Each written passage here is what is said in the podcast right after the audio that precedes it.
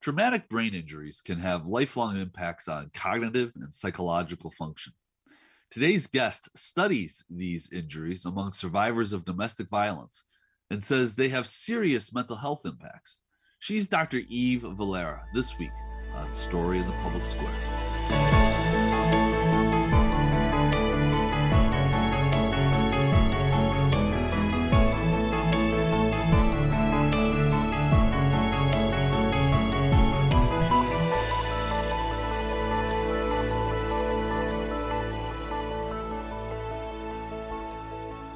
Hello and welcome to Story in the Public Square, where storytelling meets public affairs. I'm Jim Lutis from the Pell Center at Salve Regina University. And I'm G. Wayne Miller with the Providence Journal. This week, we're joined by Dr. Eve Valera, an associate professor of psychiatry at Harvard Medical School and a research scientist whose work over the last 2.5 decades has focused on the impact of brain injury resulting from domestic violence. Eve, thank you so much for being with us. Thanks so much for having me. This is a serious topic, and it blends both sort of human behavior and brain science. How did you get into this work in the first place? I got into this work because, like you said, I had a little bit of a double interest. So my training, but basically when I was interested in going into graduate school, I was very interested in neuropsychology, so understanding how the brain does things to make the body do things, right? So brain behavior relationships. And when I went to graduate school, I also was interested in the idea of domestic and family violence. And so I was teaching a child abuse prevention program while at the same time volunteering at a local women's shelter. And so as I was volunteering at that shelter, I would hear stories of the women who might have been like hit repeatedly in the head with fists or hit in the head with a bat or something really pretty traumatic that could cause damage to the brain. As I'm learning about this in my studies, because I'm learning neuropsychology and how the brain can have problems if you get hit and the effects of brain injuries. And I'm like, wow. You know, these women certainly seem to be sustaining brain injuries, and a lot of the things that they have problems with seem consistent with what people might see following a brain injury. So I said, what do we know about this? And when I looked at the literature, I didn't find a single article. There was nothing on the intersection of partner violence and brain injury. And so I basically said, I got to find out what's going on here, and decided to do that for my dissertation. I think most people are familiar with traumatic brain injury, either through if they haven't been affected or someone that they love has been affected. They're at least familiar with the studies around NFL players, and maybe they've heard about the America's veterans who suffered from traumatic brain injury in the wars of the last 2 decades. Are there insights from those experiences that are specifically applicable to the work you do? So, I mean, the insights from there, I mean, yeah, the insights might be that repetitive brain injury is certainly bad, right? I mean, the data that we have collected, you know, as a field in terms of brain injury is largely focused on male data. And a lot of it is based on athletes or military folks, as you said. And a lot of the focus has been on repetitive brain injuries. And it's become pretty clear that, you know, if you have one brain injury, if we call, you know, a moderate to severe brain injury, that's a whole different story. But if we're talking about what people think about in the NFL or athletes, these concussions or these mild traumatic brain injuries, if you have one, you know, most people will recover, you know, eventually. They'll eventually go on and, you know, there may not be, you know, there's some data that suggests even one brain injury may have some long-term effect down the road. But overall, you're going to look like you did before you ever had the brain injury. But once we have repetitive brain injuries, then we start getting more concerned about the long-term effects. And that's a lot of that has been studied in athletes, et cetera. And for the women who I'm studying now, we know that they're sustaining repetitive brain injuries as well. So there's no reason to think that they are not experiencing potentially negative long-term sequelae as well.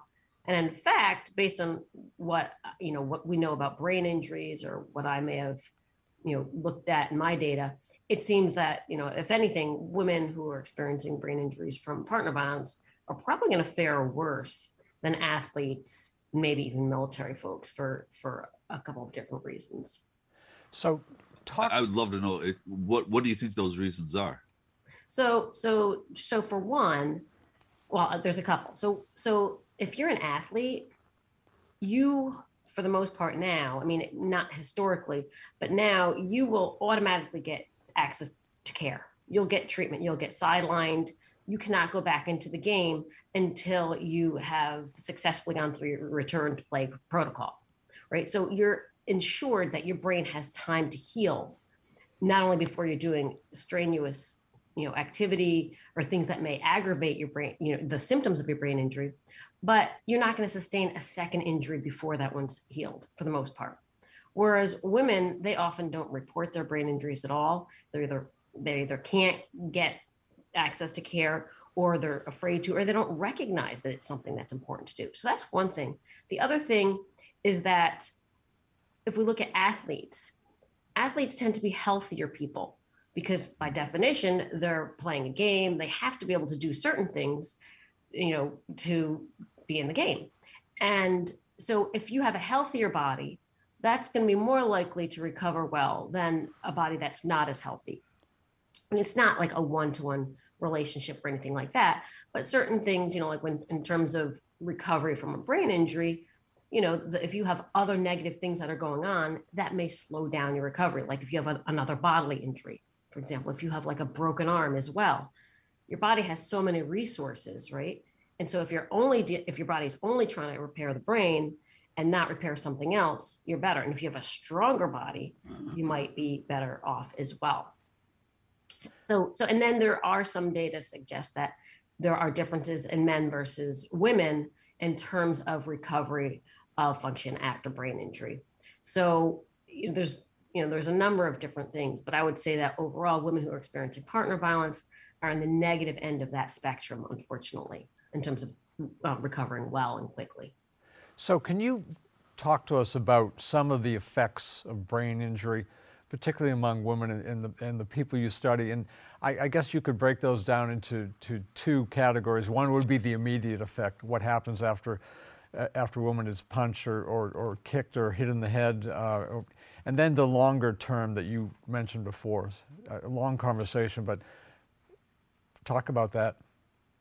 Sure. So we don't have a lot of data on exactly the immediate effects in terms of who I have studied so far, in terms of like right afterwards.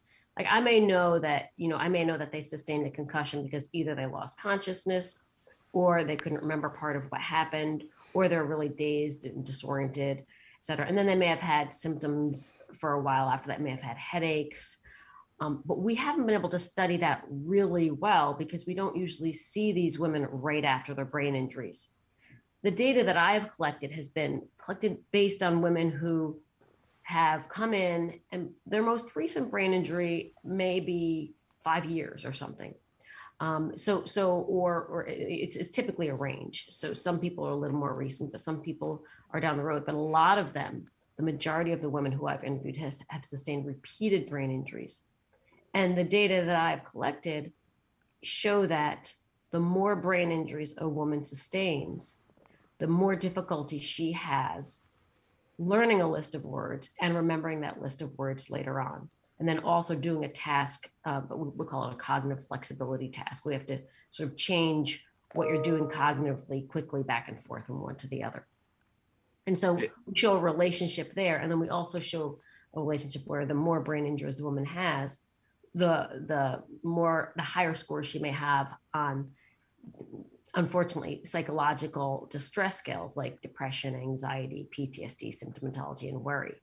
So really, when we look at this more as a whole and not just the one specific brain injury, but her history of brain injuries, we see elevated levels of psychological distress and a relationship between those brain injuries and memory learning and cognitive flexibility.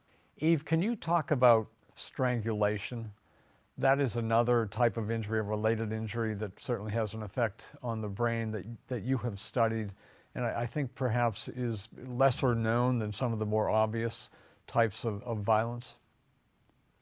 Absolutely, and that's a really good question. Strangulation is important to understand in a lot of ways. One reason it's important to understand is because it's a strong lethality indicator. So women who are strangled are much more likely to be murdered by their partners. And so it's a good thing to recognize, certainly if you're worried about the safety of the woman. And that's been something that's been talked about and discussed for a long time now. What's been less discussed about strangulation is the possibility that it may be causing basically a brain injury via an alteration in consciousness. So when you're strangled, you know, it's an external attack on the neck, and it's depriving the brain of oxygen and potential nutrients that the blood may bring to the brain. And that type of lack of blood or oxygen to the brain, it basically asphyxiates the brain, at least briefly, right, while the strangulation is going on. And it's hard to study because, you know, like in science, we can sometimes do experiments and understand exactly what happened, but we can't, you know, ethically, and who would want to do this, strangle people and find out exactly what happens when you keep strangling them. But in my data, I have looked at the potential effects of strangulation related, what we call alterations in consciousness. And what that means is if they reported some type of either loss of consciousness or loss of memory for the event or confusion around the incident right after they were strangled. I do show that that is related to negative cognitive and psychological outcomes as well. And what we don't know as much is how the interaction between strangulations and other types of brain injuries may be affecting the brain. Because if you think, you know, you have one type of insult to the brain, okay, you might get some type of problems. Now you have another type of insult to the brain that may have sort of an overlap. But then when you have both of those, which a lot of these women do have, then it's going to be potentially even worse. So we're at our infancy in trying to understand that.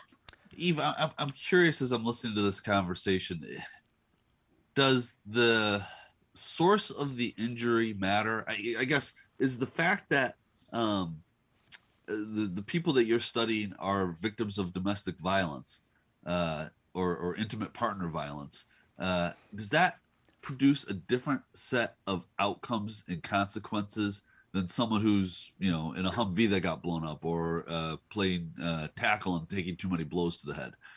Is there something materially different in the outcomes of people who are victims of violence? So in terms of what's going on at the time, and we know that there are some similarities right now, because when I study this, I can see some of the same types of things that we see in other brain injured victims, right? But if you think about the differences between women and these folks that you just mentioned, so if you're in football, you may have a helmet. So there's some protection to the head. If you're playing football, you have a stronger neck muscles. So that may help prevent you from getting concussion as well. So there's certain differences in the structure or the let's just say uniform between women and some of the most commonly studied folks. And the other thing is the psychological context within which the brain injury occurs. And so for folks in the military, they may be traumatized as well. I mean, I don't know exactly how everything works, but it could be pretty traumatic, obviously, to be blown up in a Humvee or be driving through and being afraid you're going to get blown up. Right. But when we're on their sports field, you're not going to have that type of fear, right? I mean, you're playing your game, you're probably happy, et cetera. But women who are experiencing partner violence are often walking on eggshells. Some of them have described it as like being in a war zone, being in the ring with a boxer. And so it's very terrifying. And many of these women have high levels of post-traumatic stress. So in that way, the context of the brain injury is actually quite different, because extreme stress is going to affect how your brain is working as well. So these are just a number of different factors that may change the way your brain responds to that injury and consequently its ability to recover effectively from that brain injury or quickly from that brain injury. And that's a really good point, and one which we're, you know, hopefully we're going to be finding out more and more as we study these women, because we just haven't, you know, so the field is in such an infancy right now that we know sort of the bare bones, but certainly we know there's negative outcomes, and the psychological stress is certainly not going to help that. We need to take a quick moment for station identification. This is Story in the Public Square, where storytelling meets public affairs. An audio version of this show can be heard 4 times every weekend on Sirius XM Satellite Radio's popular Politics of the United States. That's the POTUS channel, number 134. We produce Story in the Public Square with a great crew at Rhode Island PBS, and we're lucky to work with them. I'm Jim Lutis. On most days, you can find me running the Pell Center at Salve Regina University in beautiful Newport, Rhode Island. If you want to connect with me on Twitter, you can do so at JM Lutis. Joining me as he does every week in the co-host chair is my friend G. Wayne Miller, who is an award-winning journalist with the Providence Journal and the author of 20 books. You can find Wayne on Twitter too at G. Wayne Miller. And our guest this week is Dr. Eve Valera, a professor of psychiatry at Harvard Medical School and a research scientist at the Massachusetts General Hospital. Over the last 25 years, Dr. Valera's research has focused on brain injury resulting from domestic violence and the neural, cognitive, and psychological consequences of those injuries. If you'd like to follow her on Twitter, Dr. Valera is at Eve Valera 2. That's EVE VALERA, the number 2. So Eve, how do you find the people you study? I mean, you mentioned earlier, and of course this is well known and intuitive, that many victims of partner violence don't tell anyone. It's their secret. How do you find the people that you do study? Yeah, so that's another good question, and it hasn't always been easy. So the first study that I did, I would say two-thirds of them were actually from the shelter that I was volunteering, within which I was volunteering. And so it's not as if, you know, somebody can just walk into a shelter and say, oh, we would like to study you. I mean, that's just not going to happen. It's not acceptable for a number of different reasons. But since I was already associated with the shelter and volunteering there, they knew who I was, they trusted me. So I was able to have women who were coming into that shelter, I could, you know, tell them about the study, et cetera. And so sometimes it's from a shelter. And then other people, there was word of mouth, people getting orders of protection, et cetera. In other studies, I've waited, you know, a very, very long time before one person came in. And then again, it was because a shelter said, oh, here's this study. And one person came in and they're like, oh yeah, like she's cool, you know, you can go. So, and then more recently, we've sort of advertised, and we've gotten other women who are in the community, and they may not have told other people necessarily, but they are signing up for the study because we're specifically saying what we're doing. And I think it's becoming, I think it's a little bit different now. I mean, we're still way behind where we need to be in terms of accepting partner violence. It's still very stigmatizing, et cetera. But we operate under the context of confidentiality, et cetera. So they don't have to worry about this, you know, getting out to anybody else. Do you do any post-mortem work? You know, it's well known that, you know, in the NFL, a number of people have donated their brains to research. And I think there's a center at Boston University, actually, that does some of this work, if I have that correct. And some brains have been donated, and when people who are going to donate die, those brains will go there. Have you done any work along those lines to actually look at the neuroanatomy of the brains of the people you're studying? Yeah, so I have not done that. So by training, I wouldn't be able to do that, but I have very, very much wanted to collaborate with somebody who can do that. And I might, I mean, there's a couple of things in the works. I think it's really important to do right now. As you said, the group at BU has looked at a lot of football players. There's a couple of other athletes' brains who have sustained repeated head impacts, and they found high levels of tau. And Aaron Hernandez, who was here, I guess, with the Pats for a little bit, he committed suicide in jail, and they looked at his brain and found tau. And so the next question is, well, do we think we might find that in women? And we don't have a good answer right now. I will tell you that there are two documented cases, though, one from 1990 and one more recently in the past couple of years, where there were case reports in which there were women who had been beaten by their partners. And when they did autopsy, they did find basically what you would, you know, the signature CTE tau in the brain. And so it would have been diagnosed as a CTE case. But other than those two cases, we don't have that. But I think it's really important. And I actually have been trying to get the right connections, find the right people to do this. It seems so simple, like we should be able to do this. But despite lack of interest, it's not necessarily simple because it involves, you know, victims and donating brains and then the neuropathologist, et cetera. But I think it's a great question. And I would love to see what we might find if we were to start looking at women who had histories of head injuries from partner violence. I think it's a really important thing that we should do.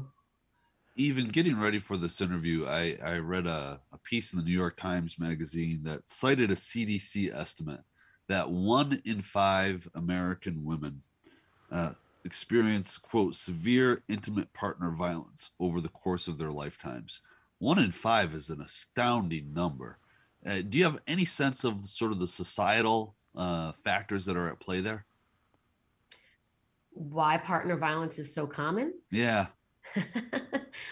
Well, there's a lot. I mean, part of it is we're in a very, I think overall the world largely is patriarchal, and there's a lot of misogyny, and you know, women are often second-class citizens or not citizens at all. So, I mean, we can talk about the United States versus other parts of the world, but women are generally not necessarily safe overall. It's very common for women to be abused. I mean, it happens to men as well, but they're men are less likely to be injured from the violence, partly probably because of the physical difference in structure and strength. But partner violence, another reason I think partner violence is so pervasive is because it happens behind closed doors a lot, and it's very stigmatizing. And so people don't want to admit to it. And other reasons is because people may not feel they're going to be believed. There's, you know, a lot of reasons why women may be stuck in a relationship with her partner and have to, you know, basically feel like she has to stay there. Economic abuse, threats, et cetera. And women are murdered by their partners all the time, unfortunately. And they're most likely to be murdered either when they're leaving the relationship or after they've left the relationship. So there's reasons why women may end up being trapped in relationships for extended periods. And I don't know if I could probably talk about that for a very long time. So I'm trying to dial it back. And then just because people don't want to talk about partner violence. I mean, it's not like it's a fun thing to talk about. And if I were to mention it to somebody, I might be uncomfortable even mentioning it to somebody for fear I would make them uncomfortable. And I think people do get uncomfortable talking about it. So it's kind of hidden. And so it's sort of like a crime that can just keep occurring with few ramifications because people don't want to admit it. And then I think some people may not even recognize that it's really violence. They may think, well, he loves me. It's just this thing that he does or whatever it might be. But yeah, I wish we knew, but I mean, my only solution or what I would hope will eventually change is that we basically have a core curriculum that includes healthy relationships as one of the staples, but you know, that's not just like one course every year or something. For some reason, we as human beings are not understanding what healthy relationships mean overall. And I think the idea is that, parents should be teaching that themselves. We don't need to teach that in the schools. But clearly, when kids are witnessing their parents beat up on each other or the father beat up on the mother, they're not getting, they're not understanding how relationships should be. And as a woman, if you see your mother always being treated, you know, poorly, you may think that that's just the way you're supposed to be. It's normalized. And so I think until we change the socialization of little boys and girls at a young age, I think this is just gonna continue and continue. And then we also need to make this a bigger conversation, open up the conversation. Don't be afraid to talk about partner violence. And one of the if you will, silver linings of COVID is that you can say, you know, I know partner violence has gone up during COVID. I've been learning this, and I just wanted to check in with you. Are you safe at home? Because some people might feel like, oh, I don't want to ask my friend that because that would be insulting to say that their husband or whatever may be beating up on them or whatever, that may think they're going to offend them. But this is one way you could potentially do it. You could say, well, I just know what's happening. I'm asking everybody. I just want to make sure that you're safe. And then who knows, maybe you'll find somebody who wasn't safe and you'll be able to help them out. But I think those are the things we need to change. What advice would you have for someone watching or listening to the show who is in a situation where this violence is continuing? What would you say to that person? Got about a minute and a half, Eve. I would say that it isn't just normal behavior. It's not something that has to keep occurring. I would say there are places that can offer help, and it may not be easy. There may be a lot of different factors that are basically making it very difficult to get out of that situation. But with planning and a better infrastructure, I think that it is possible to get out and to get out safely. If that's what they desire, if for other reasons they feel like they need to stay, there are probably other things that you can say, well, at the very least, create a safety plan in case things get really bad and you need to get out. Or in my case, when I think about brain injuries, you know, specifically, I'd want to say, try to protect your brain, if nothing else, like, you know, cover your brain. Or, you know, if there's going to be abuse, I mean, obviously you can't like decide what's going to be hit, but maybe try to protect your brain and just know that, you know, as part of, you know, either maybe there's a lot of reasons that make it very hard to get out of these situations, but knowing that, you know, your brain is very, very special and we don't want to keep getting hits to it. And that may have long-term effects down the road. And it may be contributing to your ability, the woman's ability to get out without her even recognizing it. Maybe she thinks, oh, of course I can't do it. I can't even balance a checkbook. How am I supposed to survive on my own? Well, maybe part of the problem is that you're dealing with post-concussive symptoms that do make it harder for you to do certain things. But once you get out of that relationship, once you're not sustaining these blows to the head and the anxiety, et cetera, associated with it, you'll be better able to deal with those things. Maybe your headaches will subside, et cetera. And so I would say that we want to, you know, offer help, and then there are places that you can get assistance. Eve, we can't thank you enough for sharing some of your work with us and for the work that you do. She's Dr. Eve Valera. That's all the time we have this week, but if you want to know more about Story in the Public Square, you can find us on Facebook and Twitter.